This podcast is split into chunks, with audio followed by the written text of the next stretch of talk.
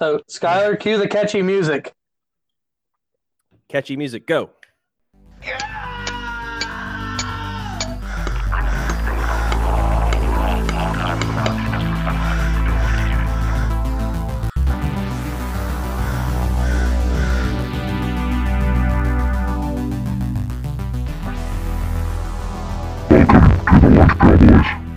Welcome to the Lunchpail Boys. I'm one of the hosts, T J. Harkness, along with Skylar. There is no Dana, only Zool. Mm. Wood.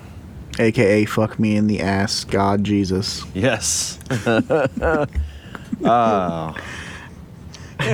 Also with Splarton, that's not my finger in my pocket, or my shoe, Burton. Wait, is my finger in my pocket or in my shoe, or is my shoe in my pocket? It's probably your shoe in your pocket. Mm. I got one shoe in my pocket. I forgot to put my damn pants on. Hmm. Well, if you never put them on for the, like to start your day, you don't have to worry about it. You know what? I don't know. Yeah, Jake's you, dead. Again, no. again, he again. Didn't die, guys. So Jake actually went on to greener pastures. Uh, Jake realized there's a huge calling for Bigfoot-like creatures and porn. So Jake packed up his pubic-covered body and moved out to L A. Yep. I think um, mm-hmm. I think he's working on his first film, too. Uh, something, something like, uh, you know, Sasquatch delivering a package or something. I don't know. Mm. Is this a pizza? Oh! It's great because, uh, like, Sasquatch moves to the big city, uh, you know, to get a job, and he finds his uh, calling as a postal worker. Oh, so it's like a Harry meet the, meets the Henderson sequel? Yeah, but a lot of butt fucking. Well, as I say, it's more like Harry nice. Fucks the Hendersons. Oh, God, John Lithgow, I'm sorry. One of my all-time favorite actors. Mm-hmm. That dude's awesome. Uh, so when does that movie come out? Because I need to go ahead and put that for save. That's really going high up in my spank bank. Ugh. I mean, I've it's jerked like, off to Jake so many times already, so oh, it doesn't geez. matter. But. I'd say that's more like my spank four oh one k. Oh. Oh. Oh. So. I'll just keep an eye on it for uh, it to show up on Jake's OnlyFans. Well, he's shutting that down, he said. But oh, yeah, he he it. sent me a card, and it was a picture of him spreading his legs, but it was so covered with hair that, you know, it was like he was wearing a wig down there.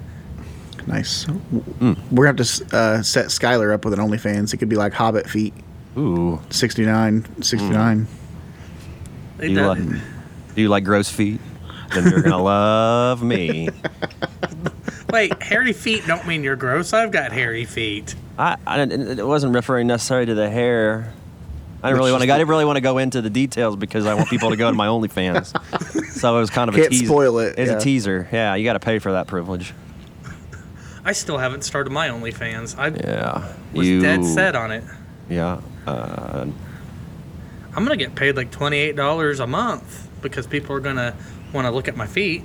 T J, we should link up and we could like take pictures with our bellies together, and we can like pour milk in between our bellies and stuff. Dude, they're gonna see a morbidly obese guy in me, and then you, who Wait, vastly, what? you know. They're gonna be Did like, you just say guy- they're gonna see a morbidly obese guy, and then me, and then you? No, I said me, like me. You know, I'm the, I'm the chunk of man over here. Look. Oh, whatever. You're a all whole, sexy. A whole big chunk man meat. Mm. And you're like the biscuits. All in my pants. You're the biscuits and I'm the gravy. Mm. God, that makes me hungry a little bit. And Skylar is the sausage. I'm thinking about asking June to go to Bob Evans and get me some biscuits and gravy. Uh, that sounds awesome. Uh, oh, yeah. Sorry about last week and uh, the pause in the episodes. Uh, we... Yes, there was a furious uproar that we missed a week. I got three emails from bullshit people. From you. I was yes, I was about to say that before Burton said bullshit. God damn it! But no, we uh, Skylar, being the man was oh. busy as shit, and then Burton, being pregnant, was busy. Motherfucker, you were the reason why we didn't do it, I thought. No. Uh, I think it was all of us. It was a little bit of a collective. Yeah.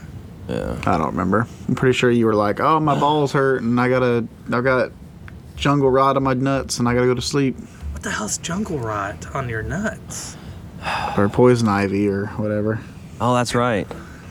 That was a horrible fucking case of poison yeah. ivy. All over your cock and balls. Oh my no, dude, that went back to my taint too. Yeah. That's yeah. what happens when you jerk off in the backyard. No, I was picking weeds and then went and pissed. Uh huh. Don't wipe up with the leaves. Uh, T J don't. Finished and was like, oh, I need to clean up, and just grabbed the first leaf he's seen. Yeah, don't mind it being poison ivy. Uh, you know, you'd think the semen would neutralize that, but I guess not. I don't know. I just know. Apparently I not. I woke up in the middle of the night scratching my balls like oh. a madman.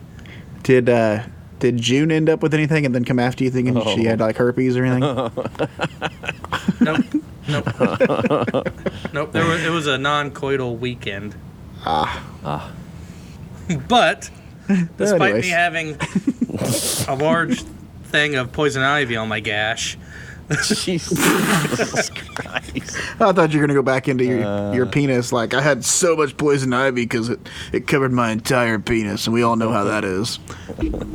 You know what? The poison ivy couldn't fit in the monster candy. Hmm. I hear Monster would actually clear that probably up if you doused your uh, dick oh, in man. it. Yeah. Yep, I'm walking around town with my dick and a bottle and a cup of Monster, and people are like, what the fuck's he doing? Yep. Uh, it's refreshing. Yep, my penis is enjoying every slurp of it. And then this is where Monster should sponsor our podcast. Yeah. A drink so good, it will qu- quench your dick's thirst. Is your dick thirsty? Mm. Electrolytes, it's what your dick craves. And also Brondo. And Brondo. Uh, I watched that movie the other day at work. I fucking love that movie. So, leave me alone, I'm biting. Uh, that's a common phrase in my life. I know. I say that a lot in church, actually. Oh, shit. All right, well, let's talk about Barney and Betty Rubble. Today, we're going to be discussing one of the first, and I would almost say up there with one of the biggest abduction stories. Uh, alien abduction, not a fucking Mexican cartel abducting people, but an alien abduction story ever. Kind of the same thing. I don't Thank think you. anybody's organs were removed in the process of this, so there was some... Well, uh, but I mean, they're, they're there both was, alien abductions. Yeah. This story, this this episode is going to be a two-part episode. We're not going to be getting into a man jizzing because the aliens are hitting his uh, his G-spot. Huh. We're not? It's coming up. Nope. Oh. It's coming, though. That's the only reason I'm here is I know.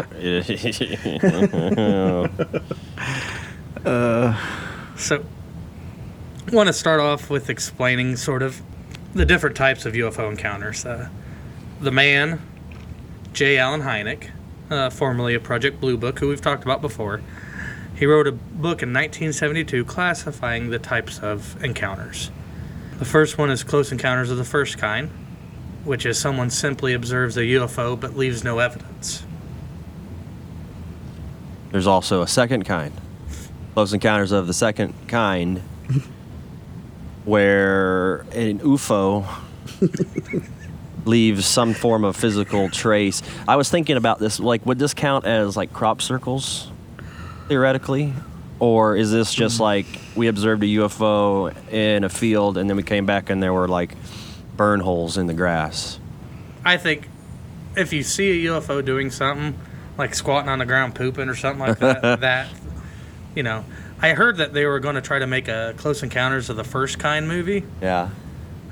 But it was really boring. Yeah. They just seen it hover over and oh, like, okay. There's just a dot flying across the sky. Oh. I think I've seen one. I think that was just a weather balloon. Honey, bring him a grilled, and che- grilled cheese. Gotcha. The third one, as you may have guessed, is Close Encounter of the Third Kind. This is where a person makes contact with a U F O or other life form.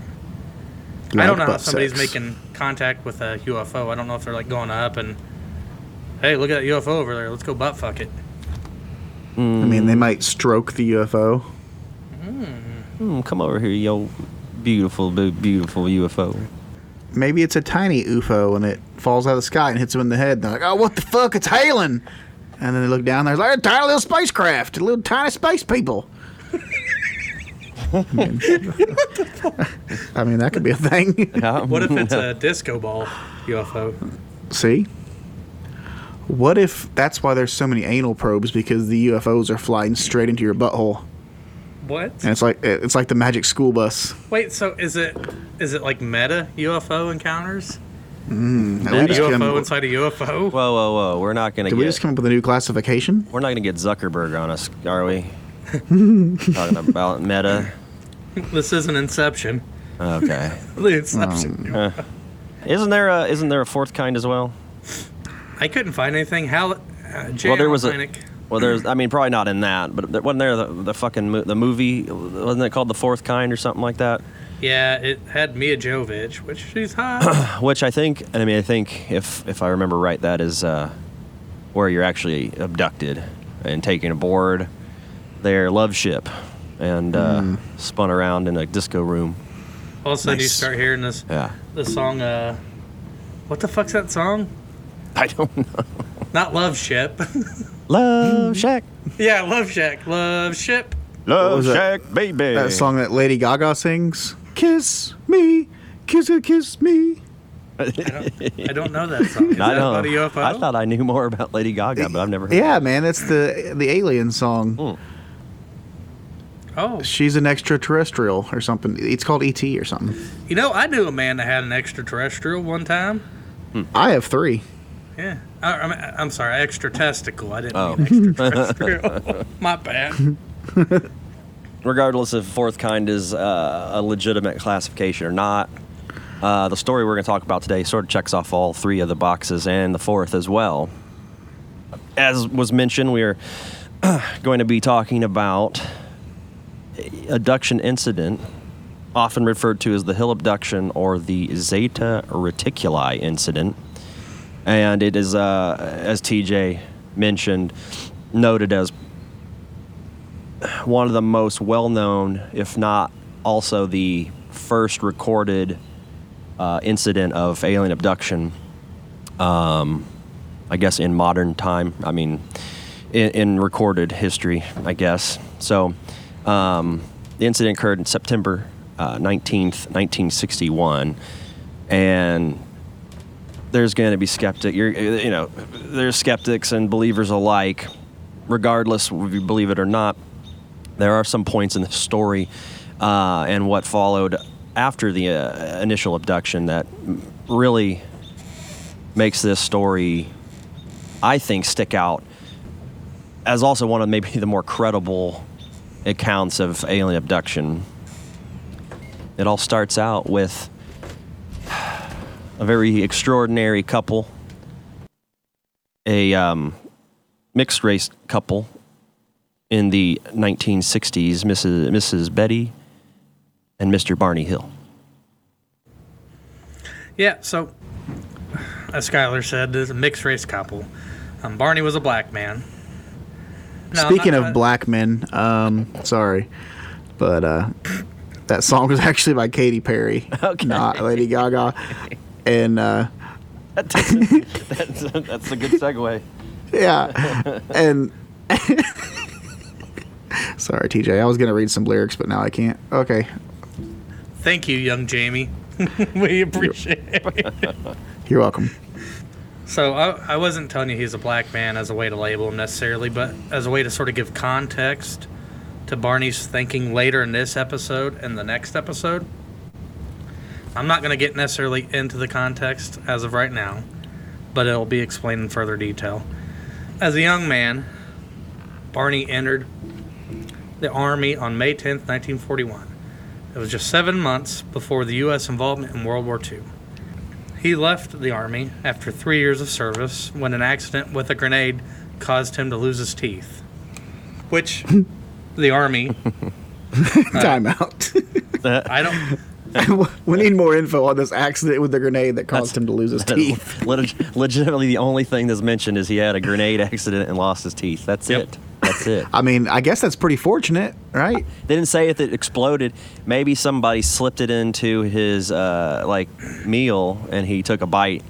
And yeah, he thought it was an apple. Crunched it. De- yeah, ah, they, yeah, they paid. Or it. Maybe somebody threw it at him and forgot to pull the pin and hit him in the face. Jesus. So, uh, but yeah, like not a whole lot was said about it. He was actually discharged ten days before he hit his uh, four years of service, I believe. He was discharged like ten days prior to that. The government, before they discharged him, they gave him a new set of teeth, dentures. Hmm. And then also I was reading somewhere, and I didn't document it in here, and I can't remember where I read it, but they stated that in his uh, discharge paperwork, it's like it wasn't a dishonorable discharge or anything like that. They actually, it stated that he excelled at what he did in the military, which uh, apparently he drove trucks um, for the military. And he did something else. Yeah, I believe his character, like his reputation in the Army was, yeah. I mean, they, everyone thought very highly of, of Barney Hill. Yeah. Um, yeah. Barney got out. You know, I guess he wasn't tired of working for the government, so he went on to working for the United States Postal Service. First working as a carrier in Philadelphia before becoming before getting transferred to Boston after becoming married. Um, Boston. The move to Boston, or a welcomed move, as it was closer to where him and Betty moved to, Portsmouth. I wonder if I wonder if they know Mark Wahlberg. I mean, this was it was this fifty. The, yeah, I mean, I don't think Mark Wahlberg was. How old is Mark Wahlberg? He's like yeah. eighty-five. He looks pretty fucking good for eighty-five. Damn, Marky Mark. Yeah. yeah, he was born in nineteen thirty-seven. So okay, never mind. Then all checks out. Yeah, he's so, ageless. He moved closer to Portsmouth. I believe it was only like a sixty, was a sixty-mile trip from Portsmouth to Boston. Yeah, it was uh, like two hours. I think uh, it was a four-hour commute round trip. That yeah. I believe it's pronounced every... Portsmouth. Uh, yes, the mouth yep. of the port is Sorry. always is always open. Uh, I'm I'm gonna shut up now. His uh, wife, Betty, uh, so, uh, and this is, of course, uh, when they were married, this was the, the second marriage. Uh, both were married prior uh, to their in, uh, engagement and marriage, and uh, both had kids, I think, of prior marriages as well. Uh, Betty worked uh, as a cashier and hostess and put herself through college at the University of New Hampshire. Um, she was there studying a degree, a degree for social work. As I mentioned, her college ambitions were put on hold after marrying her first husband. After the divorce, uh, the land that her house was on was, I think, bought up. I can't remember. I, I, I'm pretty sure it was a government uh, was taking seizing land in the area, and they wanted the house. So she worked out a deal basically to sell the land and then had her home uh, moved uh, to another location, and then was able to use the proceeds of her sale to uh, finish her degree. Eventually landing her job as a social worker, and she kind of, I think she headed up the social department um, in Portsmouth. In Portsmouth. So Betty and Barney Hill are both very active in their community um, after becoming married. Uh, they were active prior to, and they felt a responsibility to try to make the world a better place. Both Betty and Barney belong to the local chapter of the N double A C P, which they're very active in. Um, they also attended the Unitarian Universalist Church. From what I gathered, Unitarians seem to be very accepting and willing to hear people out. Um, mm. I even heard a story of a a Bigfoot once spoke at a uh, about the benefits of a non-interventionist cryptid lifestyle mm. at a Unitarian mm. church. Wasn't he also Muslim too? Yep, yep. Yeah, yeah. And they also had a Mothman in Point Pleasant at their Unitarian church speak about the benefits of using clear eyes after smoking pot. Hmm. Yes, I do believe. I think that's where Ben uh, Ben Stein drew his inspiration for his uh, very uh, emotional hawking of Clear Eyes uh, eye drops. For Mothman? I bet you can do. Yeah. I don't think that Mothman um, uses clear eyes, though. I mean, have you ever seen a Mothman without red eyes? Just saying. He's just he's, regular he's bl- man. He's blazing that shit every day. Yeah. That makes when more he goes s- to a job. Yeah, oh, yeah. yeah. You know, that's he true. He can't be... Got a mouthwash, got a uh, spritz a oh, little. God, Moth- guys. Mothman cologne. I haven't told either one of you this, I don't think. Maybe T J, I don't remember, but I've got a segue real quick. Um, this is a plug, I guess, but uh, I was listening to um, Two Bears, One Cave with Bert Kreischer yeah. and Tom Segura. I and love that shit. I love it's Bert. Awesome. Well, they, they don't really talk about it now, but one of their sponsors, they may still be, but is uh, three chi, and they sell Del- Delta eight um, mm-hmm. edibles. So I bought a cookie and a brownie and gummies. Nice. So it says to take a quarter, right? So I ate a quarter of the gummy. Nothing happened. So the other night, mm-hmm. I broke out the chocolate chip cookie. And I was going to eat a quarter of it, and I was like, meh, I'm going to eat oh. three quarters of it. Yep. And I gave my buddy's wife the other quarter. Um, when I tell you that I was in the ne- another world, I mean it. I was so fucked up. I believe you, it. If you guys buy these, make sure that you follow the directions.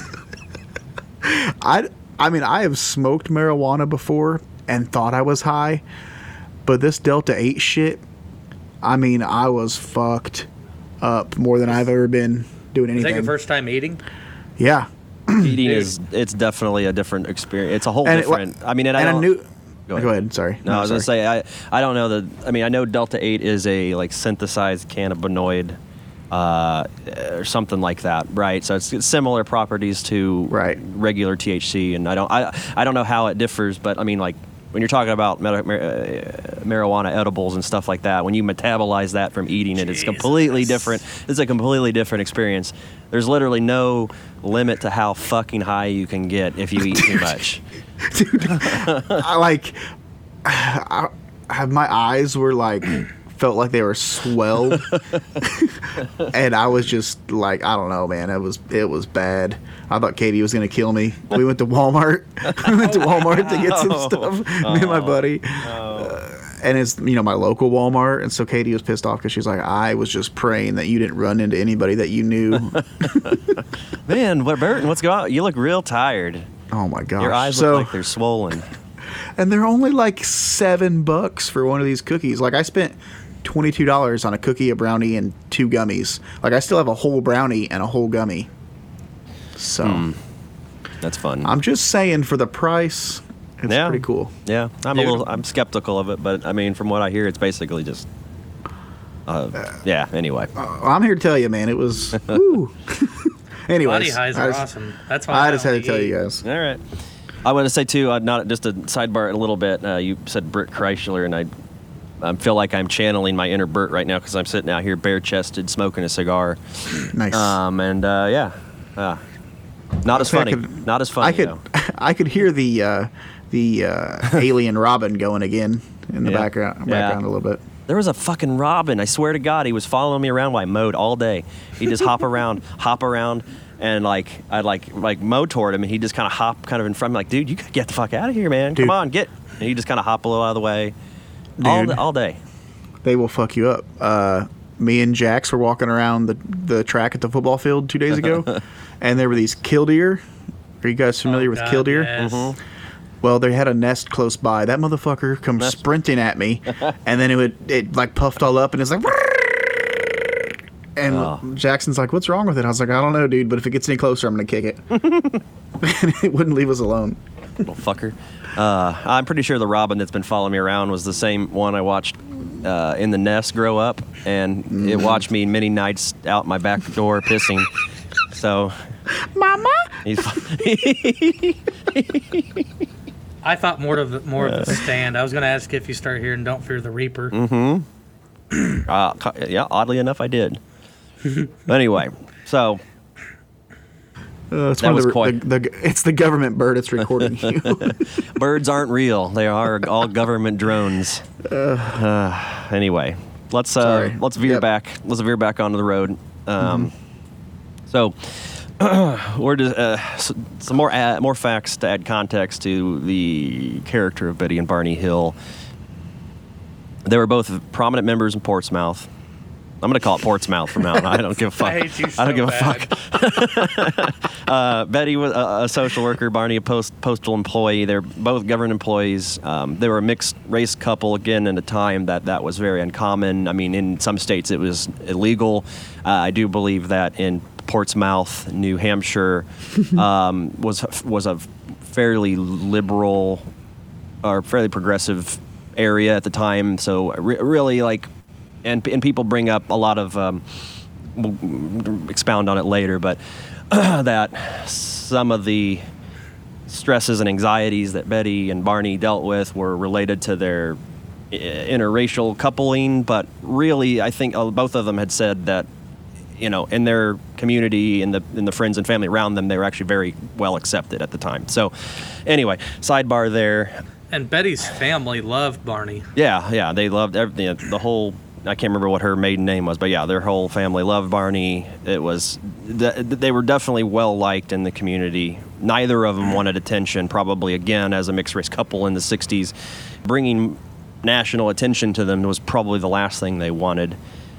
It wasn't like Betty was a looker either, though. Uh, no. True. Well, they were in their forties when they got married, and, you know, uh, life is tough, I'm thinking. So, yeah, she, she had oh. some miles on her um, at the time. But, yeah, I mean, they didn't want attention. They didn't want the mar of uh, bringing up that they were abducted by aliens and, and, and how it would affect them in their social standings in the area. Yeah, yep. The incident started with the Hills. They were heading out on a honeymoon. So they got married, I believe, sometime before that. And initially, Barney was um, driving out to Portsmouth to see Betty. It was like maybe ten months beforehand. Yeah. And then he was transferred. But when he was transferred, and he was setting, settling into his job, Betty was doing her thing, yanking kids and, you know, all that fun stuff that social workers yeah. do. Yeah, life life kind of got in the way of them enjoying their post-nuptial yeah. festivities. I, I mean, I also ter- heard, too, I, I mean, I'm sure it was a bit of a late honeymoon, but, I mean, at the time, again, I mean, you'll hear this throughout the story. Barney, you know, I, I believe at the time had developed, started to develop an ulcer, was having, you know, life was life was stre- stressing them out a bit. So I think, again, and, and this trip was um, kind of an impromptu, like, they just decided, like, I think he decided one day on his two-hour drive home, like, yeah, fuck this. We're we're going to, I'm going to take some time off work, and we're going to go just with the two of us. We're just going to go drive and uh, have a nice little trip. Uh, so I picture in my head him being like, well, you know, I have never fucked a woman right next to Niagara Falls. The vibrations really are conducive to, uh, you know, you know, you know. And she's guaranteed to get wet. We've already yeah. got a gusher on our hands. Jeez. Why not add to it? That's a few thousands of gushers, uh, gallons of gushing uh, every minute, I think, over the Falls of Niagara. Mm, that's my Betty. They didn't call her Betty Wetty for nothing. Jeez. Uh, so, Barney and Betty drove up to Niagara Every time Falls. You say that, I just think of the Flintstones. It's so hard. I hate you so bad. Yeah, just wait for Fred and Wilma to show up. Barney! Oh. So, they went up to see Niagara Falls and also went through, uh, is Montreal, Quebec, Canada? Is Montreal in Quebec? Uh, it's huh. in South Dakota. I fucking hate you. Oh, man. We're, uh, yeah. Apologies to anyone in Canada listening. The Canucks, but, I'm yeah. sorry. We love you. We're ignorant. So I believe Montreal is in Quebec, though. I think. Okay, I wanted right. to clarify. Quebec. So. Quebec. Quebec. Yep. Yep. Our five listeners are going to be like, fuck these motherfuckers. Eh? So, on their way back through, it was late at night. Um, he wanted to get home so he could have some stink in the bed. Mm. And he wasn't stopping. He's like, man, I'm going to dine on me some, uh, I don't know. Anyways. Some New England clam chowder. Yeah, yeah, yeah. Nice, Burton. That's my boy. I think it's pronounced chowda. Chowda. Chowda. Mm-hmm. Yeah. So there weren't many cars on the road. Just south of Lancaster, New Hampshire, around the White Mountains, Betty was looking out the window, you know, sort of like a dog, seeing things go past. Jesus Christ. That's sort of what I picture after listening to everything. Um, she got her head out the window with her tongue sticking out, or that's how what I picture it. But Barney's just like petting her. He's like, "Oh, you good girl, you good girl." And they have their, and all the while her dog Delaney's up in the front seat, uh, you know, just uh. seat buckled in, belted in, mm-hmm. and you know, this bitch is crazy. This bitch is nuts. Yeah, you sit in the back. While Betty was looking out the out the window, she noticed a bright point of light in the sky, and they seen it. It was right below, like the bottom of the the moon, mm-hmm. um, and then it started traveling up to the western side of the moon in the sky.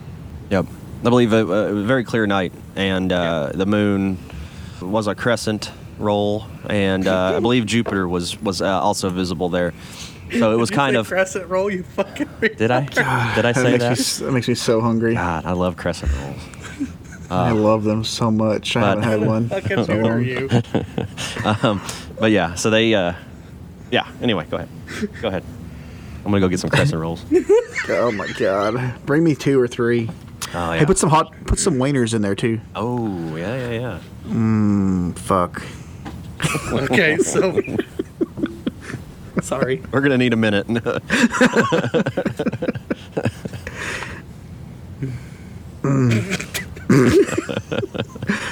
uh, we didn't literally, literally need a minute. So are we moving on past the? Are we moving on past the moon and Jupiter? Is that right? Yeah, yeah. yeah. yeah. Boys so, go to Jupiter and girls go to Venus or something. Yeah. Um, so while yeah. Barney navigated the nightfall on U S Route three, Betty reasoned that she was, you know, simply seeing like a shooting star or a, a, a whatever.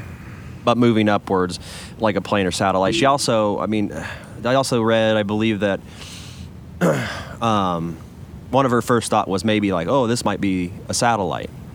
Um, you know, Sputnik had, uh, the space race between the Soviet Union and the United States is in full swing. The Russians launched Sputnik two, I believe it was Sputnik two, because fuck the first one. And her father actually was fairly, like, he was... He was super revved up about, you know, space and this and that. She didn't have a, like a, she had more of a passing fancy with it, but became pretty enthralled with it when she saw this, like, oh, shoot, this might be a satellite. Wait, wouldn't it be weird if she thought of penises when she seen uh, something with the space and she's like, Barney, pull over, we're going to fuck. I mean, you know, hey, man, they're on their honeymoon. I think she was on a hair trigger. But, um. She came like no other, so fast. Yeah. We're going to spend uh, an hour talking about Betty's uh, orgasms uh, I mean, in, in relation to everything we talk about here. And I mean... Just saying. Yeah, any, you know. That light she seen could have been... Uh, oh, never mind, sorry. So, her... Um, vagina. Vagina. Yep, her vagina became suspicious of what it could be uh, when the object started to move in a more er- erratic... Um, Erotic. No, it's erratic. I'm reading it right here, unless T J can't spell, which... Uh, no. uh, you know. Anyway, and it grew... It moved... So... It moved in an erratic, erotic manner, and it grew, it grew. big, and it grew bigger and brighter. Um, so at this point, Betty was urging Barney to stop the car because she wanted to get a better look at it. Because this Told thing. Ya. God damn. uh, so they drove for a while. Barney, Barney, uh, again being the kind of rational-minded, he you know no nonsense when it comes to stuff like that. You know, was like, eh, it's a plane, it's a this, it's a that, whatever. And um, It wasn't until they stopped at a scenic picnic area off the side of the highway to let their dog take a piss or shit or something, just south of Twin Mountain. Uh, and while stopping, uh, Betty took uh, Barney took the dog, Delzy, the dachshund, the wiener dog, to take a piss. Worried about the presence of bears in the area because they were in, like, you know, the mountains, uh, forested area of New Hampshire. He uh, worried about bears. Barney retrieved a pistol he had concealed in the trunk of a car, proceeded to let the dog micturate all over the... on the rug? On the rug. Yeah. I didn't, I, yeah. Nice marmot. It ties the word. It ties the. It really tied the picnic together. Oh, shoot. It's weird that he letting the dog piss. He's like, well, I need this gun real quick for the for the five minutes we're going to be out here. Who knows? This... It's a little shitting. Well, actually, so I seen a picture of uh, Delcy. That dog was fatter than shit. They didn't feed at table scraps. They put that motherfucker up on the table and let some bitch eat with him. T J, you would have brought a gun out, too. He'd have had a shotgun on his shoulder, yeah, walking around. Not, yeah. yeah. I wouldn't have done it in that situation. Yeah. Uh, uh, we'll see. We, uh, we'll see. Next time we're in New Hampshire in the mountains, we'll yeah, see. We'll see. We'll see. I may, I may put a big sign on my ass saying, please, anal probing allowed. From the bears? Yes. That's not a way to do it. They don't like desperation, man. Listen. That's going wanna... to be my tactic to get them not to come to me. Yeah. Hey, you don't want to get fucked by a bear. No. Hey, that'll bear leave, fucker. It'll leave a mark. Attention, bear fucker. Do you need assistance? Well, see, you can fuck a bear, but you don't want to get fucked by the bear. No. You gotta, you gotta make sure that you know assert your dominance from the get go. Oh, otherwise, it's gonna be a shitty night. Pulled out I have a little scars bit too quick. To prove it. uh. So, both Betty and Barney initially thought the sumbitch was uh, the sumbitch up in the sky was a plane or satellite. Betty kept telling Barney that it wasn't a plane. She's like, "This ain't no plane, honey." He's like, "Shut the fuck up, bitch." So Barney grabbed the binoculars that he took, you know, when he was trying to peep in young women's windows, and started looking through them. Um, oh. Barney began to think that his initial assessment was incorrect. Barney reiterated with Betty that it was a plane. Barney and Betty got back in the vehicle and began to dro- drive off. Um, this is the part where I believe that Barney doesn't really believe what he's saying. He's just saying it to make himself feel better and also not to look like a pussy in front of his fairly new wife. Yeah, I mean, yeah, Barney did have a very grounded, I think, worldview, and, you know, I think it, it would have taken a lot for him to acknowledge that this might be something otherworldly. Yeah. So Betty, of course, being curious, and I mean, she was persistently curious about this fucking thing the whole time, and going forward as well, but then we'll get to that. Um, Surprised didn't beat her ass. Well, that's why they stopped, dude. He was beating it definitely from behind when they stopped originally. Jesus Christ. They drove off, and uh, Betty's all the while keeping an eye on the thing, and they drove for a while, uh, Betty c- continuing to insist that this wasn't a plane or a train or an automobile, though I don't, I mean, I'd hope it's not a train. Barney kept driving. Barney kept driving, but was also able to observe the craft, and uh, stated that, it, you know, he started to think that this is uh, some kind of military helicopter that was that was that was taking time out of their night to fuck with the two of them. And, uh, you know, Barney thought that was kind of uh, poor in poor form. But, you know, again, also second-guessed what he was telling Betty uh, due to lack of any noise uh, coming from the craft as it um, fucked with them continuously. So he didn't hear, like, any rotor noise or anything like that? Mm, yeah. Fuck. Oh, man, I don't know why that cracked me up when he said plane, trains, and automobiles. I think it's because I pictured John Candy yeah. floating above him. Yeah. John John Candy comes out dressed as Barf from Spaceballs. What's your name? Barf. Barney continued to drive. With each moment, he became, you know, hastier and started speeding up. Barney told Betty that he was going to contact the Army or Air Force the following day to report the helicopter pilots that was fucking with them. So while they're driving, the the craft passed by them, flew in front of them, and is out of sight for a second. Then it came back into sight, and it started zigzagging like a fucking crackhead at an Easter egg hunt. Betty demanded they stop again, to which Big Balls Barney stopped the fucking vehicle, pulled up his pants, readjusted his dick, made sure the oh the rubber bands were tying down the hog leg to so the leg. Somebody's just probably driving for him. So... At this time, the craft came into a field adjacent to the road and just started floating. Mm. Yeah. Yeah, I believe, yeah, they, they halted right in the middle of the road. Right in the middle of the road. This thing was like, I think it was like eighty to one hundred feet up in the air above them. And it was taking up, I think I think it said was at that height was taking up the entire view out of the window of their vehicle, out of their, uh, was that Chevy Bel Air? Yeah. Barney steps out of the vehicle with pistol and binoculars. He pockets the pistol and, uh, gra- you know, gets the binoculars ready because he's going to go do some peeping.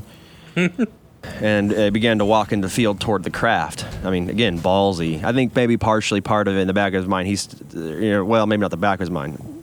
Maybe somewhere near the side, he was thinking, this is still some kind of a military craft, and I'm going to go and fucking tell these motherfuckers to uh, leave me and my wife alone so we can get to, get to the banging.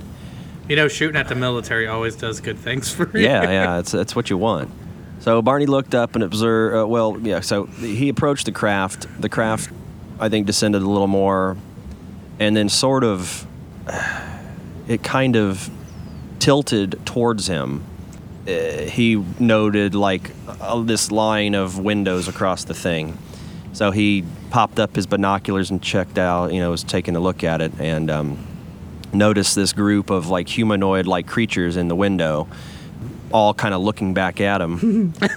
um, just like, he's staring at them and they're staring at him. I think one of the creatures was had his hand kind of near his waist. I don't know. I don't know. I don't know how it works. Um, one was jerking off. One maybe, yeah. One of them was smiling at him, so I think yeah. he was jerking off. Hey, Bobby, quit it. Quit jerking off. We've had enough of this. I think one of the aliens' name was Bobby. So it was reported that the windows of the craft were fogged up slightly while the weird-looking creatures stared at him. So, again, yeah, there there are some lurid acts happening behind the craft windows there. As the creatures acknowledged him, uh, all but one scattered off and started, you know, the big, like, wall behind him, pulling levers and reeling in lines, and and uh, but the other, the one, the one, ah! that was, the one that was staring at him, that just stayed there and kept watching him, longingly, looking into Barney's eyes, mm, Barney. and uh, telepathically, sort of was, uh, I guess, communicating with Barney. Yep. Before we move on, I just want to say, I picture this part being like, you know.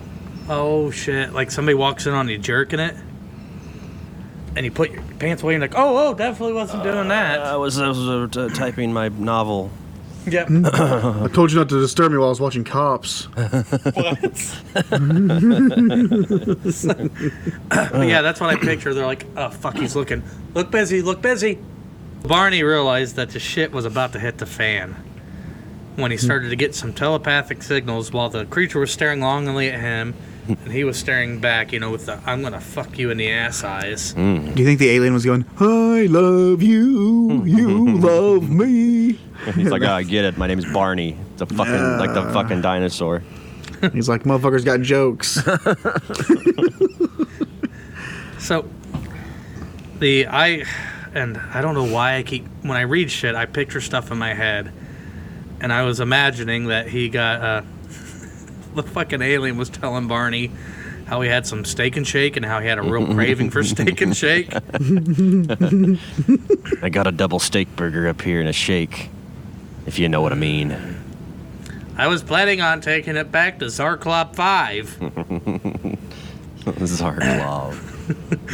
That's my favorite so, planet. Yep. So Barney stated that he felt compelled to continue to look through the binoculars, but he realized if he if he did, he would be ordering steak and shape for a cheap for a shipload of fucking aliens. And Barney didn't have the money for that. He was a fucking government worker. Fuck, they barely had enough money for the trip. Did you say a shipload? Yeah. Uh. Yeah, that's what I was meaning to say.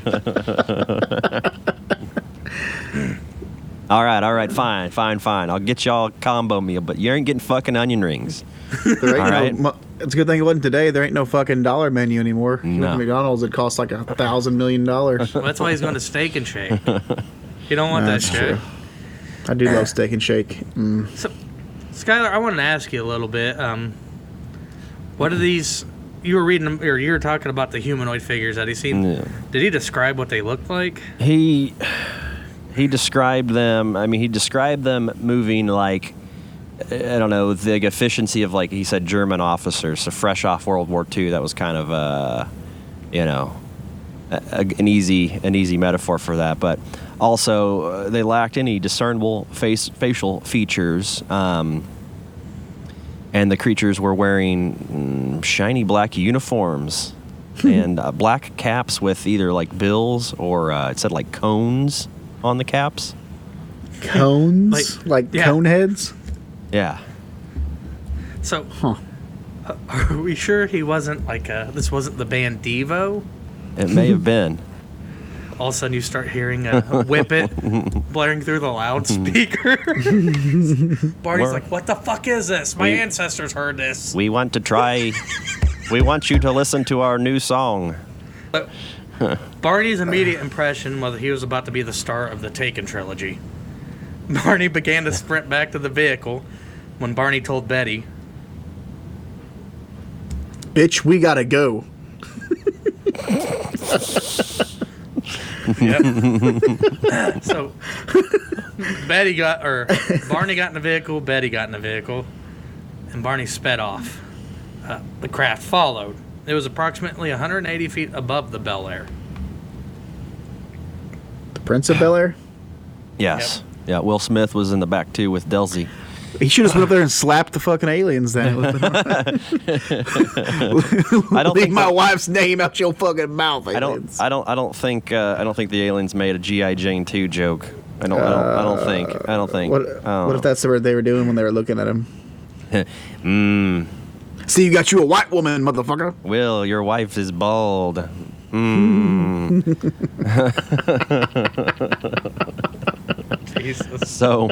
Right, so Barney had to force himself to run, return to the car, pack them up, pack the dog up, pack the woman up, and uh, hauled ass out of there. And um, as they're driving, speeding down the the highway, um, they're you know he has Betty trying to keep an eye on the craft, and she's looking up, and uh, there is no sky above them. The thing, the cra- the craft, I'm led to believe was. Basically keeping up right above them as they were speeding along the highway. And then the next thing they are notice, realize there there's uh, there are these rhythmic, penetrating vibrations uh, mm-hmm. that began moving through their bodies, almost like a bass. Um, Betty, Betty touched the door and um, felt the door and was actually like expecting to feel like electric current running through it. But all she felt was like the vibration of this, uh, you know, bumping subwoofer that they had in the back. So, Time, hang on real quick. I gotta say something. I didn't even mean to say my part that I said earlier. Whenever you were like, Barney told Betty and you stopped, I wasn't even paying attention. I have it pulled up, but I wasn't even paying attention to that being the part where I was supposed to say anything. I just said that. There, it was natural. Hey, let's go with it. Uh, sorry. Anyways. The car is rocking and shaking like they got the subwoofer in the back listening to Doctor Dre before he went to medical school. And, um, I mean, it was nineteen sixty-one. I don't, you know. So um, it was just Mister Mister Dre? It was just Mister Dre. Yeah. Sir Dre. Mister Dre, Sir Dre. Medical student. um, they began, uh, so at this point, mental state started to change. Their mind started to become dulled. and uh, they became sort of entranced, probably due to the sick beats of Mister Dre. uh, then they the, the next thing they heard was a series of boops and beeps, similar to the booting of A O L uh, in the nineteen nineties. And then a voice came out from high and said, You've, You've got, got Dale. Sorry, I didn't mean to interject there. Yeah, thanks. You fucked my bit. Yeah, way to go, T J. Oh. Just scrap this. You paused, yeah. And I was like, oh, fuck. Yes, for dramatic effect. I was like, my brain's like, maybe he's hopeling, hopeling. God damn it, can I speak? Hopeling. I will say that I was hopeling. Yeah, I had some uh. bass or some bass for it.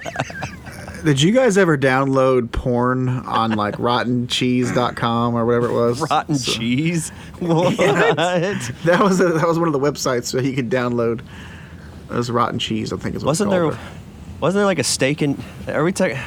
Sorry, now I'm now I'm steak now and I'm, shake. Wasn't there st- steak and shake? Uh, steak and shake in the in the early nineties was like a weird place.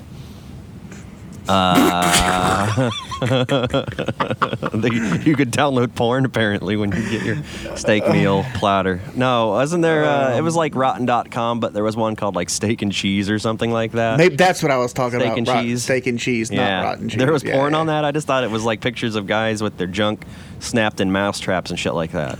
Oh. It was it was everything. Oh. Yeah. Yeah, you, you want to wonder why anyone in our age group's all fucked up is because that's what we were looking at on the internet. Now, well, remember granted, Faces of Death and all that oh, shit, too? Oh, yeah, yeah, Me yeah. and Skylar watched that a few times in uh, yeah. college, remember? I, I think I watched that once, like, for three hours straight. And I didn't feel right for, like, a month. Uh, month, month might be a, about a week after. I just, just felt like I couldn't get clean. I downloaded all three of them. Mm, it was weird. When me and you lived in the dorms. It was weird. And I would watch them, and I was like, hmm, some of it was fake. But the other, I'm like, man, that's actually the monkey brains. Yep. Wait, that monkey didn't know what the fuck was happening. Nope. uh, fuck. After hearing the sounds, Barney and Betty observe a giant, fiery orange orb close to the ground. Barney then shouted, "Oh, not again!" Barney then turned off of Route three, and neither remembered what happened next. I could only assume that Barney observed the members of Devo, you know, coming off of the ship, and he sped off. I, I really don't think Barney was a big fan of Devo. Didn't sound like it, no. No. Yeah, they, the sort of, I think the next thing they remember was they were getting in, they were getting close to, close to Portsmouth. And they, um, at, at that point, they had lost two hours and had traveled thirty miles and didn't realize it. Yep.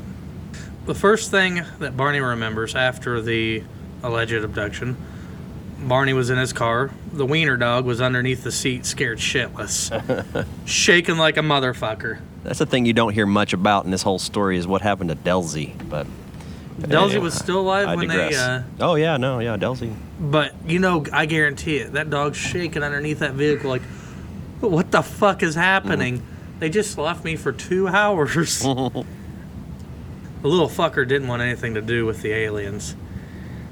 The couple were driving home when Betty said, "Do you believe in U F Os now?" You know, gloating. Barney said he still didn't believe in aliens. Shut your whore mouth, bitch. But they felt really relaxed driving the rest Make me of the way a sandwich. home.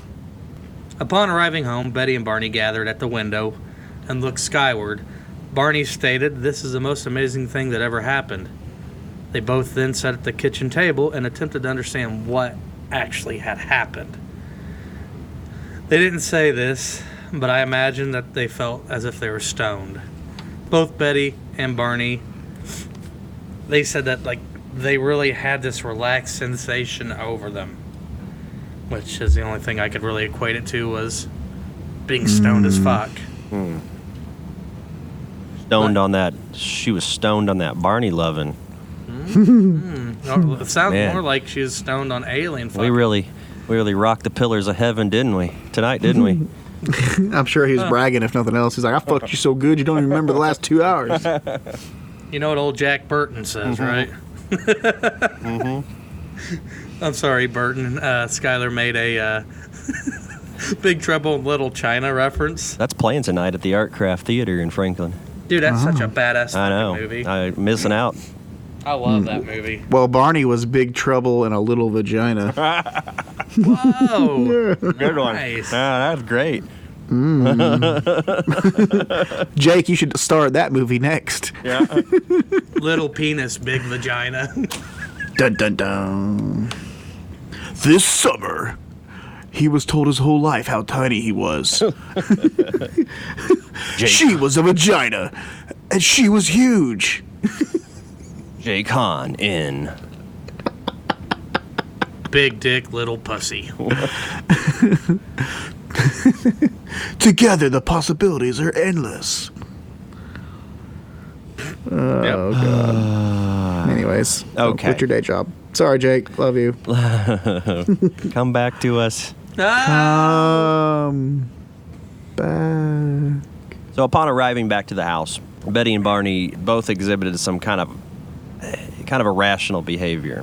Um, Betty had the inclination to, you know, she felt like they needed to leave their suitcases by the back door and not bring them into the main part of the house due to fear, I think, of, like, uh, radiation or contamination of some kind.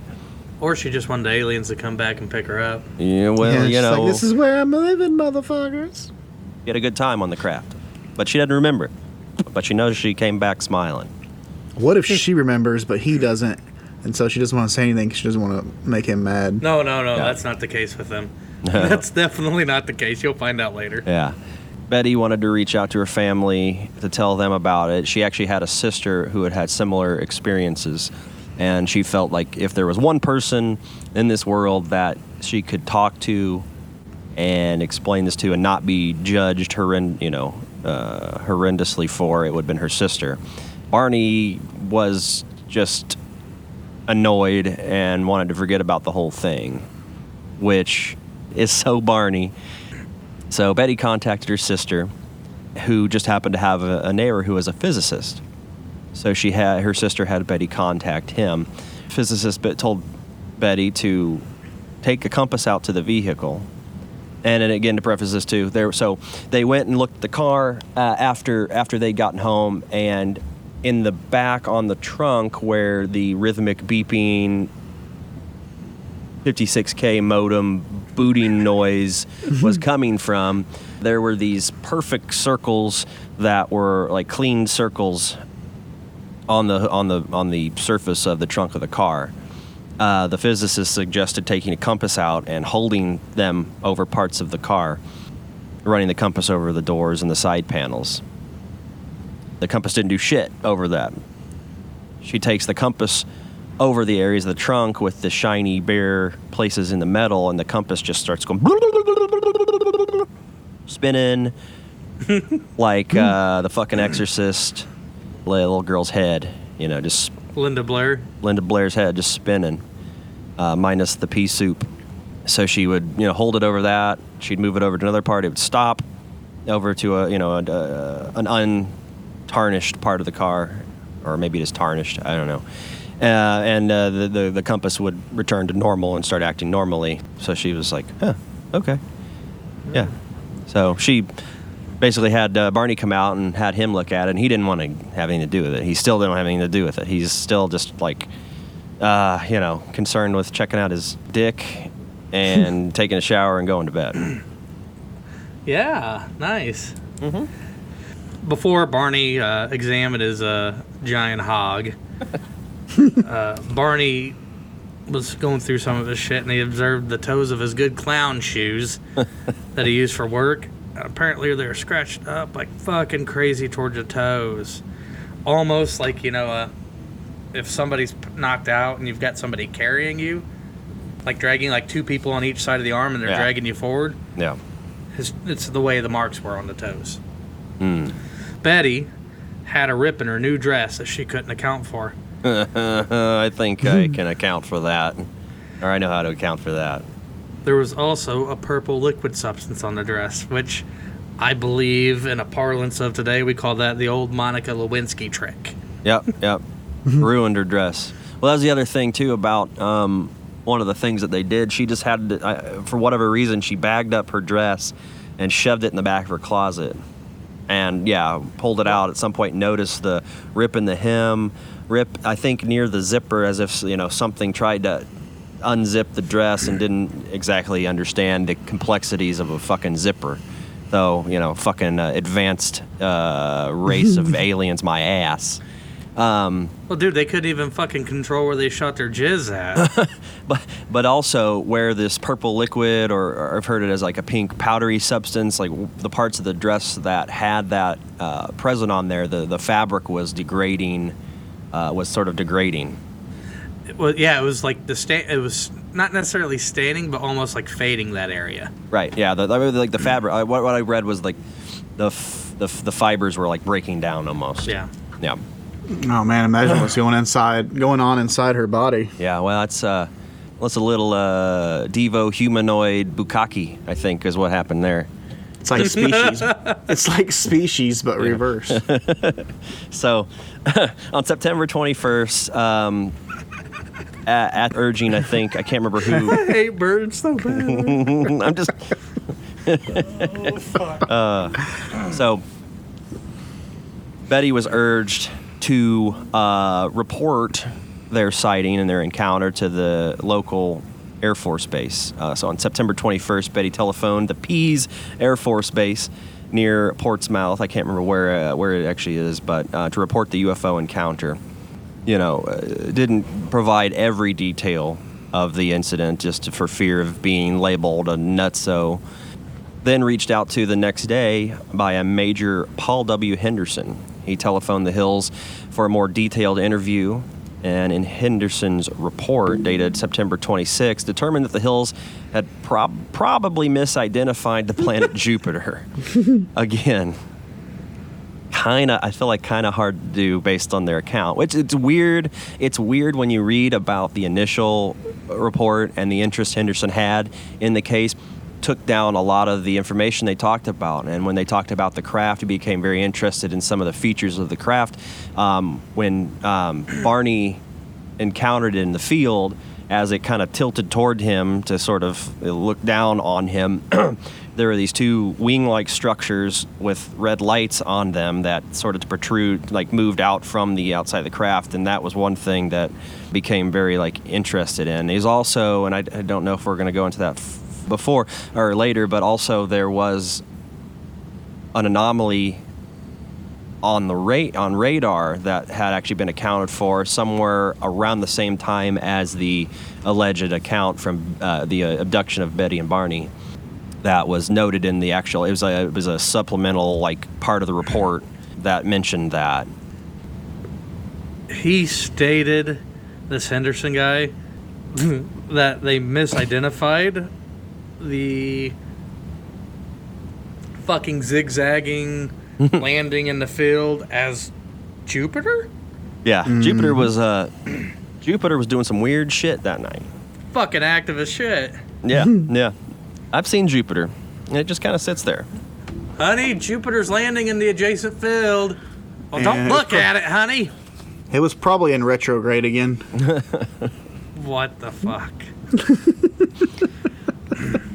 But, yeah, so, and again, they tried to explain away the anomaly on, on, on radar as some sort of atmospheric condition or temperature inversion or something like that, though... Or, again, the classic, uh, I think the classic go-to for explaining away unexplainable aerial phenomenon, the old weather balloon trick.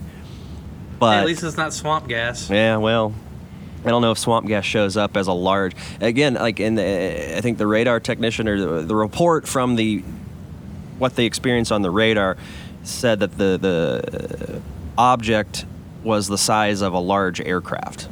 Damn. So I don't believe that, and I don't know about temperature. I don't know. I'm not. I'm not a radar tech, uh, but I don't think a weather balloon would show up the same sort of mass as a large aircraft. So I, again, it's it's funny to see the initial interest in their report and what they were saying, and then how it was sort of downplayed in the actual official report, especially when it got to the point where Henderson forwarded it on to Project Blue Book.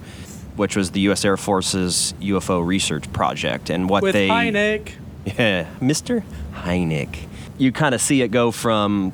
You kind of see it go. From, I mean, again, like misrepresenting the the facts of what they said, and, and almost just throwing them all out the window and just going, eh, yeah, they they're fucking idiots, and they thought they saw Jupiter zigzagging around in the sky.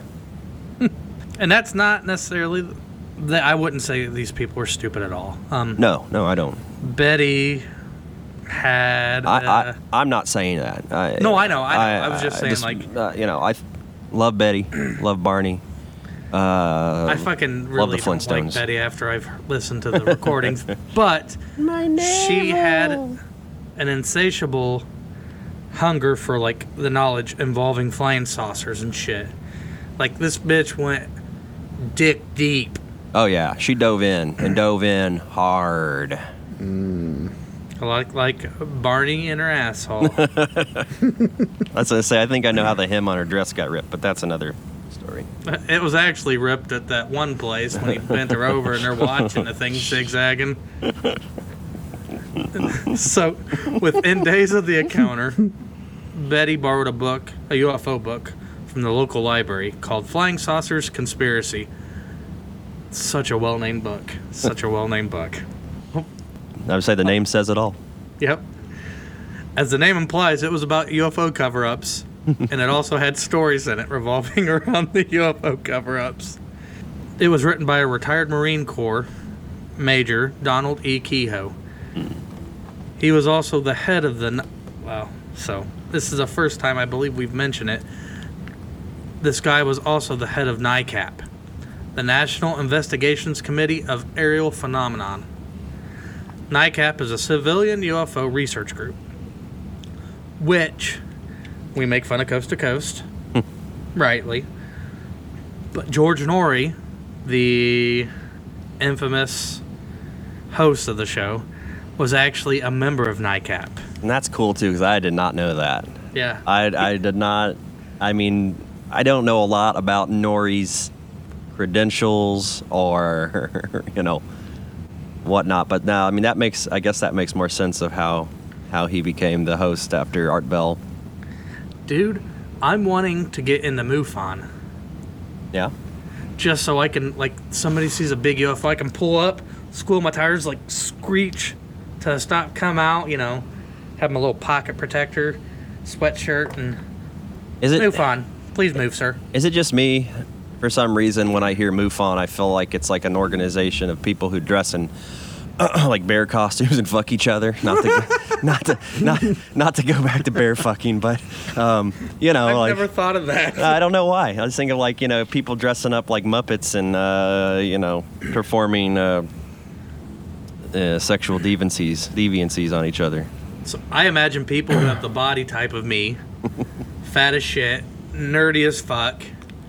You know, they've got the voice that that sort of sounds like they've got, you know, the penis has actually went into the reverse, into their belly, mm-hmm. and their balls have retracted. So, but I, I want to do that. That's probably one of my big things is to apply and take the test. That way I can fucking swing my little dick around, you know. You seen a U F O? On September twenty-sixth, Betty wrote a letter to Kehoe. Um, she told the full story, including the details about the humanoid figures that Barney had observed through the binoculars.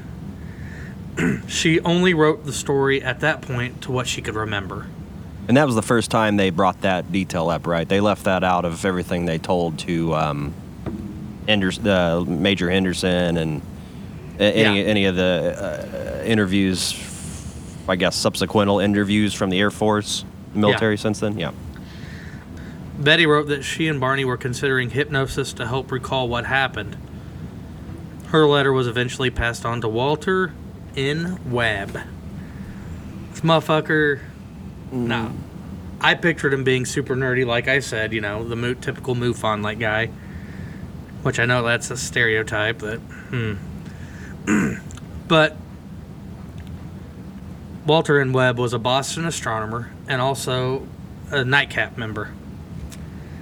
On October twenty-seventh, Richard Hall, who was the secretary of NICAP, replied to Betty's letter, who was originally sent to Kehoe.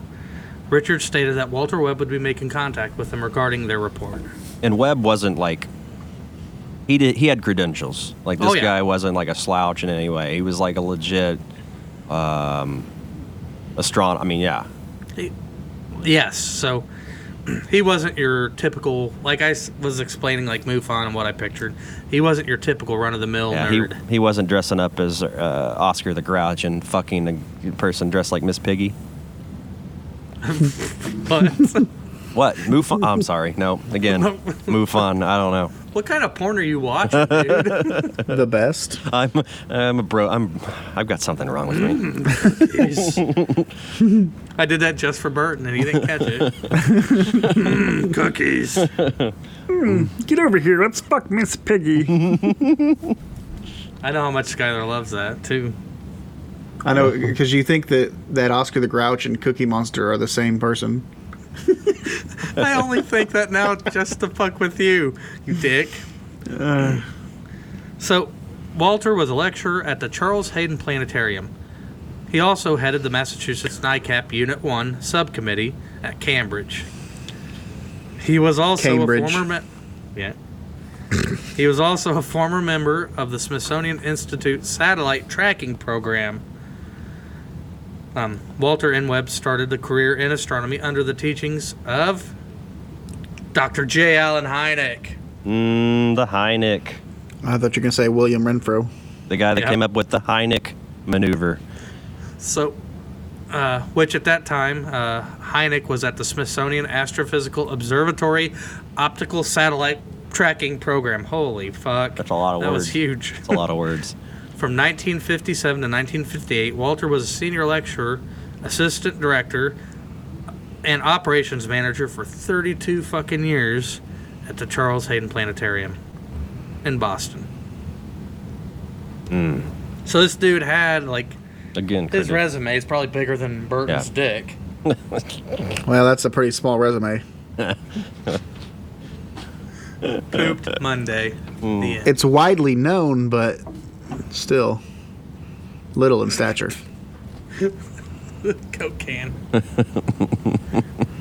So, mm. uh, shit. Hynek was uh, was the astronomy consultant uh, of four, count them four, U F O investigation associations. He was a member of MUFON and C U F O S, C U F O S, the Center for U F O Studies created. Wait. Webb was, yeah. Webb, yeah. So he was the uh, Center J. for Allen U F O Hynek. Studies, which was created by J. Allen Hynek. Yeah. And uh, a U F O witness himself in nineteen fifty-one. He was the first investigator of the Betty and Barney Hill sighting. Um, he found out that among the noise of the U F O sightings uh, reports caused... uh, sorry. Uh, he found out that among the noise... of U F O sightings reports caused by commonplace phenomenon, there exists a core manifestation that are totally unique and found very strong circumstantial evidence that points to extraterrestrial visits as their cause.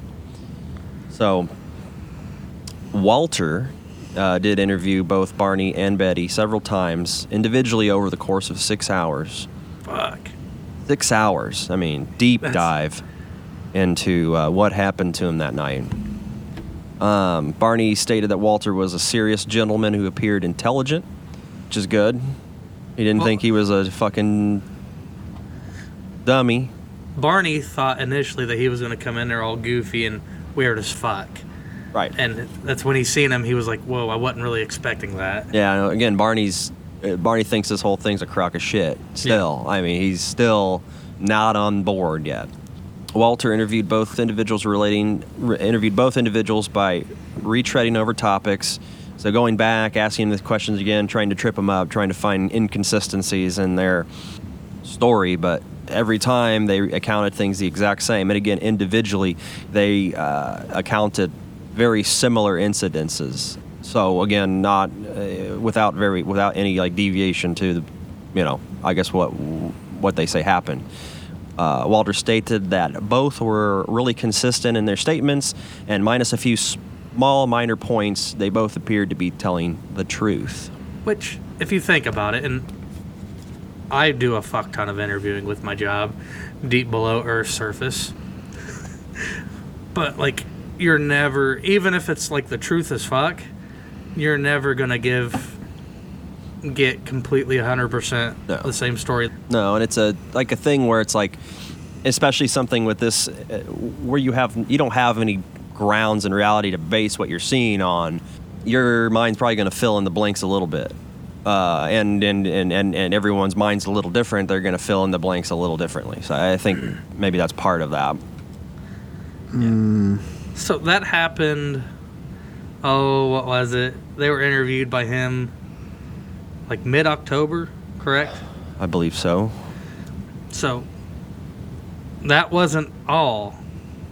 After he gave his report on it, probably about three or four weeks later, on November twenty-fifth, nineteen sixty-one, the Hills were interviewed again at length by two other NICAP members. This time, it was C D Jackson, and I couldn't find a fucking name for C D. So, uh, Mister Jackson and Robert E. Hohman. Hohman. Hohman. Or during the interview with both Jackson and Hohman. Hohman. They had come together with their. Oh, wait, sorry. Say, bird. Both Hohman and Jackson had questions for the Hills. You know, they needed to clarify a little bit. The biggest problem that they observed, and they went there, um, well, they didn't necessarily recognize it prior to, but when they went there, through all the discussion and shit, they sort of found out something. There was some possible missing time that happened. Which is weird, uh, yeah. And again, when it was brought up, the Hills hadn't, like, it was kind of like an uh, epiphany to the Hills, uh, uh, you know, which I don't completely see how they overlooked it, because again, like, they were, you know, the uh, first sightings of the craft, I think, was around ten to eleven, somewhere between ten and midnight um, of the nineteenth, the twentieth of September. They uh, and as they were driving, you know, at the last, I guess, the last when they saw the bright fiery orb in the ground, you know, they were expecting to roll into Portsmouth about. Uh, about about three a.m. and uh, you know, and as they were reaching the edges of the city limits, the dawn was you know was coming up, and when they actually made it to the house, it was five in the morning. So a drive that should have taken them uh, four hours or so ended up taking about seven. Yeah. So again, like it was. Uh, Uh, again, probably in the in the haze of everything that happened, um, their mental state at the time, they somehow overlooked somehow overlooked that, but they could offer no like, they could offer no real exp- explanation to it. They traveled thirty miles, or uh, and uh, a distance that should again should have taken them two to three hours, and it, it took them five. Yeah. So, missing time is something that is an. I know this because I'm a super fucking huge geek and have geeked out on aliens since aliens and U F Os since like third grade, where I used to read pages to the class from al- or U F O mm-hmm. books out of the library. T J got made fun of a lot in school. Somehow I'm not surprised. But did I give a fuck? No, because I enjoyed it. All that matters. Uh, like I said, missing time is something that's frequent. And alien abduction cases. The abductees typically have large swaths of time that they can't account for. Like Betty and Barney Hill. Travis Walton's another one. Yeah. Where there were massive, you know, there was a massive part of missing time in his story. Yeah, and again, this is like a lot of the, a lot of what happens in this is like, What, what? Yeah, I mean, a lot of the, the things that happen and occur around this incident now have become sort of like just the the standard uh, hap- happening surrounding U F O things. But at the time, this was like wildly new. Not not a lot of people had, no, nobody had heard or experienced anything similar to this. But even after that, like say when it goes back to like say, Travis Walton, which happened, I believe, in the seventies. Yeah. Like, nobody's still heard about missing time and shit like that yeah, unless right. you, you know, right. read the Inquirer or shit like that. Right. But what's widely known now at the time was not. This wasn't yeah. like... They weren't. They weren't like making up details out of the alien abduction playbook. You know, this was. They were right. They were writing the playbook as it was going, or you know, they were drawing on stuff that now has become sort of commonplace in these gup. sort of things. What? Gup gup. Yep. He said playbook, and it reminded me uh, of our old uh, high school football coach, who was an amazing. Everybody player. Should be working as hard as David. Oh yeah, yeah, uh, yeah. I know that, David. Good guy. His name was Coach Scalf, and he would always be like, uh, yep. Yes. Old Coach Scalf, yep. Yep. This new this dude named Brim one day was thrown up because he drank like ten gallons of water, and we all got yelled at. And Jesus. We, we were told that we needed to be working as hard as him, and I was like, he's just a dumbass. Me and David had such a solid relationship throughout senior year and junior. Jesus, me. As Jackson writes, despite all their efforts, the Hills could recall almost nothing of the thirty-five miles between Indian Head and Ashland.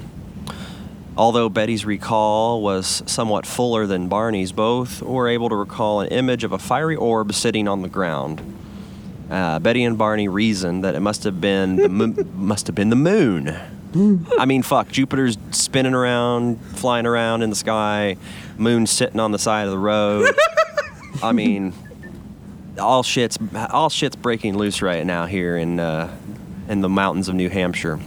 But Hohman and Jackson informed them that the moon had set earlier in the evening. Yep. That's a big-ass moon. Yep. That's no moon. Oh, dude. It's a space nice station.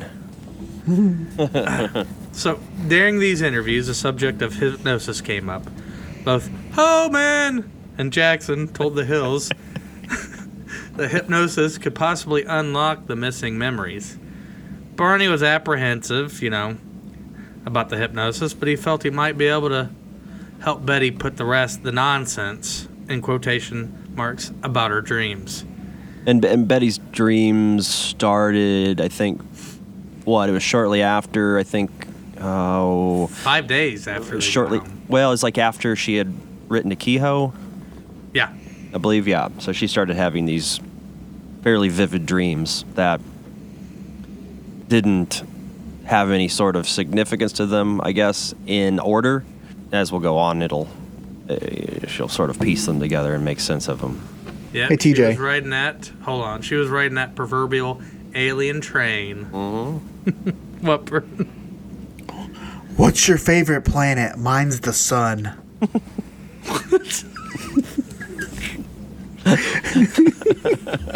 What the fuck's that from? Harry Carey. Oh, God. Uh, thank you, Will Ferrell. You're welcome. I love Will Ferrell. That was such an awesome... Barney was apprehensive the whole way through this. The dude was a black man married to a white woman. He was wanting... Jungle fever. Jeez. I don't think there are any jungles in New Hampshire. I don't, I don't know what you're talking so, about. But this motherfucker was wanting as little attention as possible. He was tired of Betty talking about giant alien schlongs and the fun she had being gangbanged by three of them motherfuckers. That's got to be fucked up to be that dude slinging like an eleven-inch wiener and then somebody comes and trumps you in the dick department. Yeah. Fucking elephant trunks down there. Uh, uh God damn it. Just spraying fucking purple jizz all over the place. Purple jizz. Jizz. Purple jizz. That's what Prince wrote that song about. I yeah, guarantee yeah. it. I bet he was abducted. I mean, look at that motherfucker. It's fun. Happy. It's it's fun going through this and realizing all the, uh, you know, all the source material for the great songs that we've grown up with over the years. It's sort of like the source material that came out of Kelly Hopkinsville. Oh, yeah. Oh. After the interviews were initially concluded, the Hills began to get a proverbial itch in their stink shed. What the fuck? I'm just reading what's wrote here, so you know. Uh, they would make frequent drives up into the White Mountains in hopes of uh, conjuring up the old memories and try to find, try to pinpoint the location where this whole incident happened. And were mostly unsuccessful in locating the site or where they found the fiery orb or moon or battle station. Galactica. In, in nineteen sixty-five, on Labor Day weekend, they were finally able to find the spot where it happened, where they believe this happened. Three years, four years after uh, after the initial abduction. So at this time, Barney was still not wanting to discuss what happened, but he was just humoring Betty. Barney is a stick in the fucking mud the whole time. But, I mean, something that ultimately, when we, the next episode, like, you find out that this really fucking shook him to his core. Oh, yeah. I, fu- I mean, he's gotta, you gotta imagine that somebody who has such strong, oh, like, core beliefs, um, that the world has got some kind of order and rationale to it, to have it turned on its head and fucked uh, forcibly. I, if not, uh, you know. We call that rape. Yeah, I mean, he was, his his worldview was pretty much raped by the giant elephant schlong aliens that they encountered that night. Yeah, so. Not to, uh, you know, to put it poetically. So the Hills had their first private disclosure on November twenty-third, nineteen sixty-two, to a guest speaker at their church. Like I said, these Unitarians are fucking, not going to say they're weird, but they're really fucking open. So, at this Unitarian church, the speaker was Captain Ben H. Sweat. Love the last name. Mm. Of the U S Sweat. Air Force. Sweat. He had recently published a book on poetry, which mm. is really weird. So, playing in the sky. Sky is real high. I am look. real high. Turkey baster. Thank you. What? That was a reading of an excerpt of Captain Ben H. Sweat. I thought that was an original, an original poem. It was an original poem by him. He made that up, dude. Oh, I feel like you were. I felt like you were on a stage with a spotlight, and you had one of those little berets on, and you were like surrounded by a bunch of super deep intellectuals, and you were snapping. Yeah. Mm. Yeah. The turkey baster was a dead giveaway, dude. Yeah. Engines like the, light up. Dead giveaway. Engines Dead light give- up just like my bong. Oh wait, it's a turkey baster. Mm. Dead so, giveaway. Dead giveaway. Uh, but yeah, this motherfucker was reading from a selection of poems, and like Sky I said, sky rockets in sight. Woo! Afternoon delight. Afternoon delight. Like I said, he was already there talking about poems, and the pastor's like, hey, we had Mothman and Bigfoot here. Let's get into something a little bit different. Let's jack this shit up. And so they had him talk about his personal interest in hypnosis, which I think that's a funny coincidence considering that the Hills, you know, had been talking about this, yeah. considering it, tossing the idea around. There's a lot of coincidence that sort of drives Uh, Betty and Barney to, I guess, into the li- into the limelight, so to speak. I mean, just yeah. the fact, you know, from Betty finding NICAP, you know, in that in the book, uh, the library book she checked out, and having her, you know, prompting her to reach out to Kehoe, and then this here, it's like all of it seems sort of suspiciously coincidental. Well, so. Before we carry on, I wanted to say that the fact that she wrote to a dude, an author, a published author, and that author didn't ignore it and sent it somewhere else was really fucking cool. Yeah. I mean, all the naked pictures I sent to Stephen King and Dean Koontz, I don't think they gave three shits about me doing the bat wing in front of the camera. Oh. They did comment on the brain. Yeah, all of a sudden mm. Stephen King comes out with a book about a, I don't know, the bat wing of death in Derry. An interdimensional uh, creature with a, you know, dick like a button in a fur coat. uh, that has a psychic hold over the uh, children. of the small Maine town. Everything's in Maine. I think that's the premise of it, isn't it? Yeah, kind of. It is. Yeah, minus the little dick in a fur coat. No, no, no. That's that's in there. You just don't see it. He edited it out. That, that, that was right behind the part where the kids fucked each other. Oh, God. Yeah. After the meeting, the Hills approached Captain Sweat. They spoke to him about their strange encounter.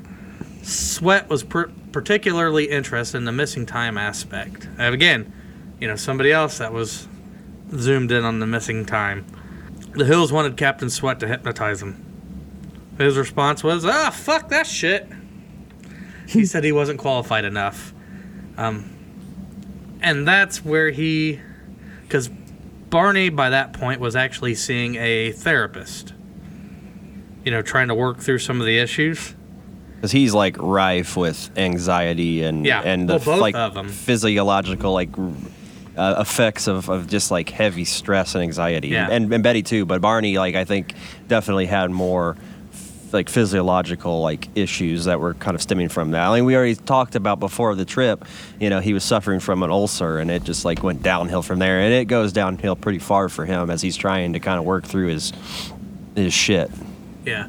So, but his therapist was already working with him on the concrete aspects of his encounter. So, the fact that he was driving a car and shit like that, you know. So, Captain Sweat encouraged him to talk to his therapist about finding somebody that could do some hypnosis on him. He's like, yeah, I can't, only thing I can do is make you do the chicken dance in front of a fair crowd. Uh, you know, I, I, you know, I got nothing. I got nothing. I got hypnotized once. Yes. And? Oh, oh, I was waiting for you to say something else. Well, I was waiting for you. Oh, at this place called Old Tucson. And uh, apparently you're not supposed to drink before you do it. So um, it was kind of weird. I pretended that I was um, uh, the redheaded bitch from Titanic. Rose? Were you, Rose. Were you, were you laying naked on the stage? Yeah, and then the guy, and then he, the hypnotist made everybody else leave, and I got naked. And then I woke up two hours later, and I had a stain oh, on my dress. Missing time, stains on dress. The only thing you can remember is that you thought he was holding a whole twelve-inch hoagie in his hand. Yes. Damn. And he kept telling me that I was a, a beautiful little French girl. It was weird. Draw me like one of your French girls. Hmm. Mm, so nice. So, before mm. I tell you a story about my wife... Oh, God. Um, actually, no, fuck it. But, yeah, that's pretty much where we leave off with this story. Um, Wait, you're going to leave us Wait. hanging like that? No. What the fuck? So, my wife went to Ball State. Um, besides her being a goofy-ass motherfucker and lacking common sense in certain areas. Hang on. Like, does she listen to our podcast? No. No. I didn't think so. I just want to check. I mean, I would say it anyways. No, I don't care about that. I'm just, I was just curious. Anyway, sorry. She listens to the first, ha- like, first ten minutes and then fast forwards it so we get credit for listening. Gotcha. But she was hypnotized down at Ball State. And apparently it got really fucking crazy. They told her, like, uh, she had... Uh, Saint Bernard's, which is sort of unique that we ended up getting one, and that the Saint Bernard's got out. Well, June took it upon herself to leave the stage and start going around campus yelling for her Saint Bernard. No joke. She's like, I don't know if she remembers it or not, or she was told this, but yeah, she's like, I was walking through campus screaming for my Saint Bernard, and I couldn't find him. So apparently they got her back to the area and they took her out of the hypnosis. But, yeah. I was like, oh, fuck. I'm married to one of those people. One of those people. Yeah. Mm. But, no, that's uh, when I hear about hypnosis, I think of her doing that or the time I seen it in class, um, which I was telling Skylar. Um... about one of my professors. He went to like Quantico. He was uh, the chief of police in Boone County here in Indiana, and they sent him to Quantico to like do hypnosis training and all that shit, which I thought was pretty cool. Uh, Quantico being like where they trained the F B I and the C I A. Mm-hmm. And they he went through, I can't remember how long, but it was a pretty extensive training on it. And he had used it several times uh, when he was chief.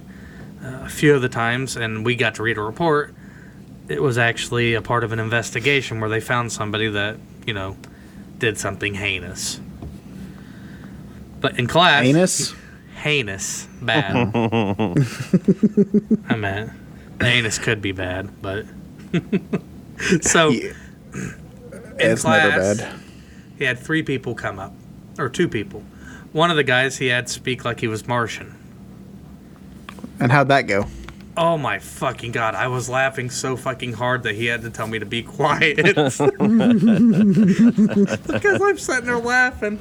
My friends are laughing with me, and then you got a few people who are like, "Oh my god, this is so weird," and I was just enjoying it. And uh, the guy spoke Martian. Um, some weird fucking blah, blah, blah, blah. Mm. And uh, he really enjoyed it. And then somebody else was talking about uh, he hypnotized. Was that a fart, Burton? Uh, no, sorry, I was drinking water. I was like, man, we haven't heard a fucking fart this whole time. Man, but, sorry. No, it's my okay. diet. Well, fuck that diet. If you got to fart, you got to fart, dude. No, I'm saying I don't fart anymore. That's what I'm saying. You need to fucking eat some beans, dude. It's milk. I need to drink a glass of milk. Mm, jeans. Uh, but the guy that he told that was on the beach, he was explaining the beach. Like, I'm sitting there and, you know, enjoying the waves. They're coming up on my feet. Um, I I thought it was really fucking cool. I put, I mean, I'm skeptical of hypnosis. But from what I've seen and what I've heard, especially like with June, I mean, it's something that can be used. Dude, it is really weird because you know what's going on, but everything that they say to do sounds like a good idea. I literally, on a fucking stage in front of hundreds of people I don't know, was like, I'll never let go, Jack. I'll never let go. So it's pretty much me and you in high school. You would tell me to do something and I would do yeah. it, thinking it was a good idea. Mm. Mm-hmm. Hey, Burton? Yeah. Do you remember, this is Vindor? Yep. Skylar, I dressed her up in underwear on the outside oh of my, my clothes. God. Yeah. And a cape and a mask on. Used to and run around. So you were scaring like, people? You were like Quail Man? Yeah. Basically. I am Vindor. You know, I, none, none of this shocks me. So. I climbed up in a small tree, and these people drove in their golf cart below us. And the guy goes, if you fucking jump out of this tree, I'm going to shoot you where you're standing. I go, oh. You've told me this story, I think, now. It sounds familiar.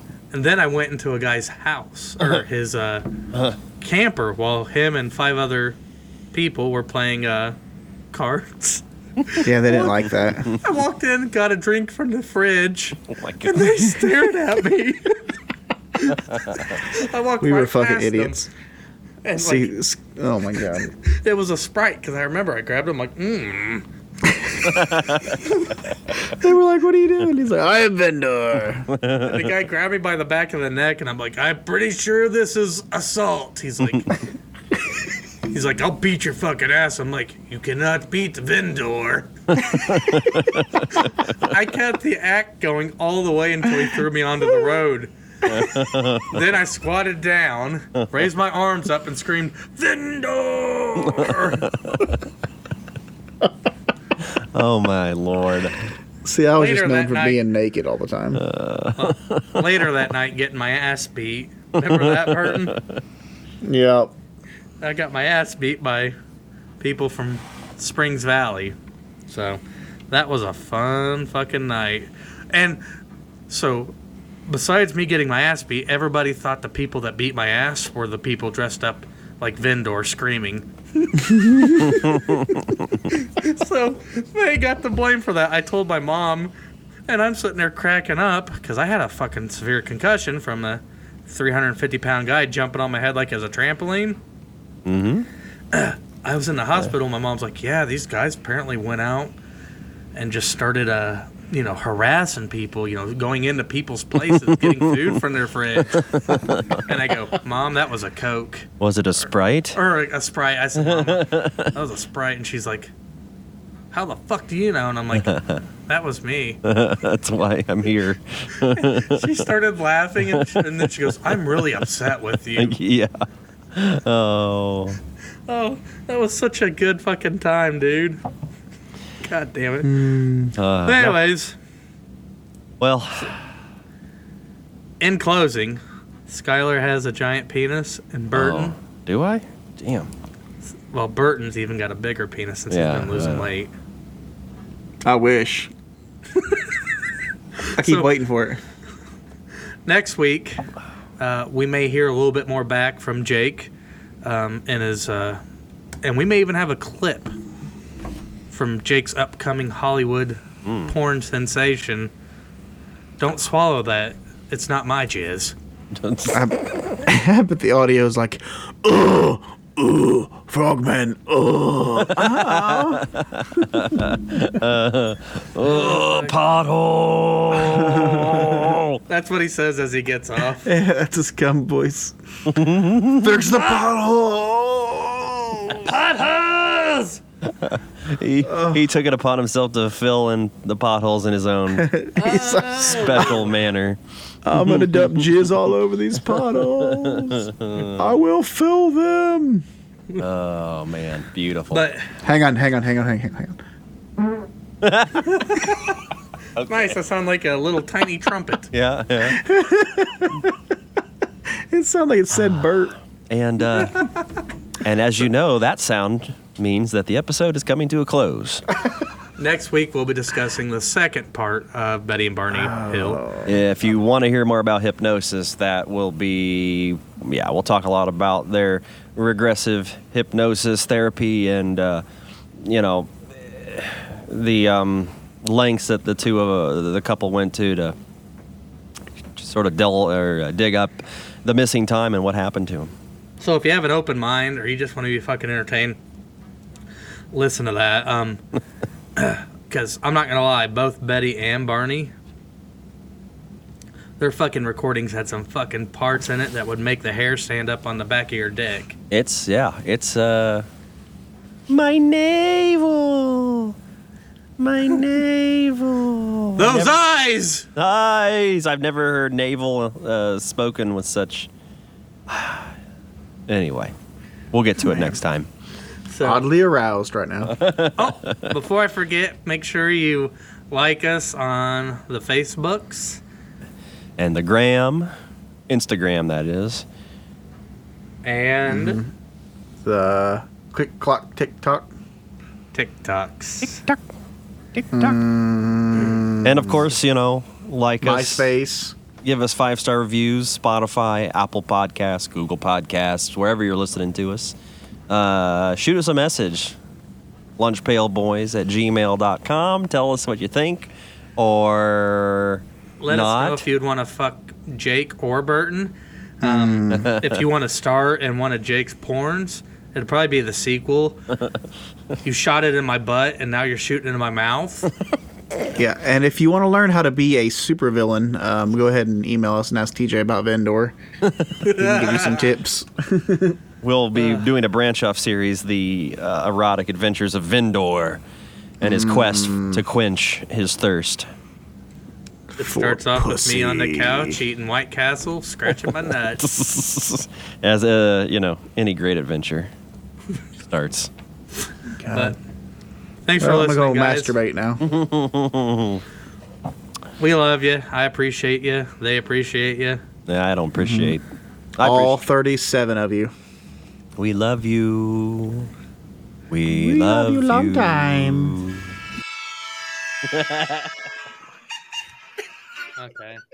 Okay.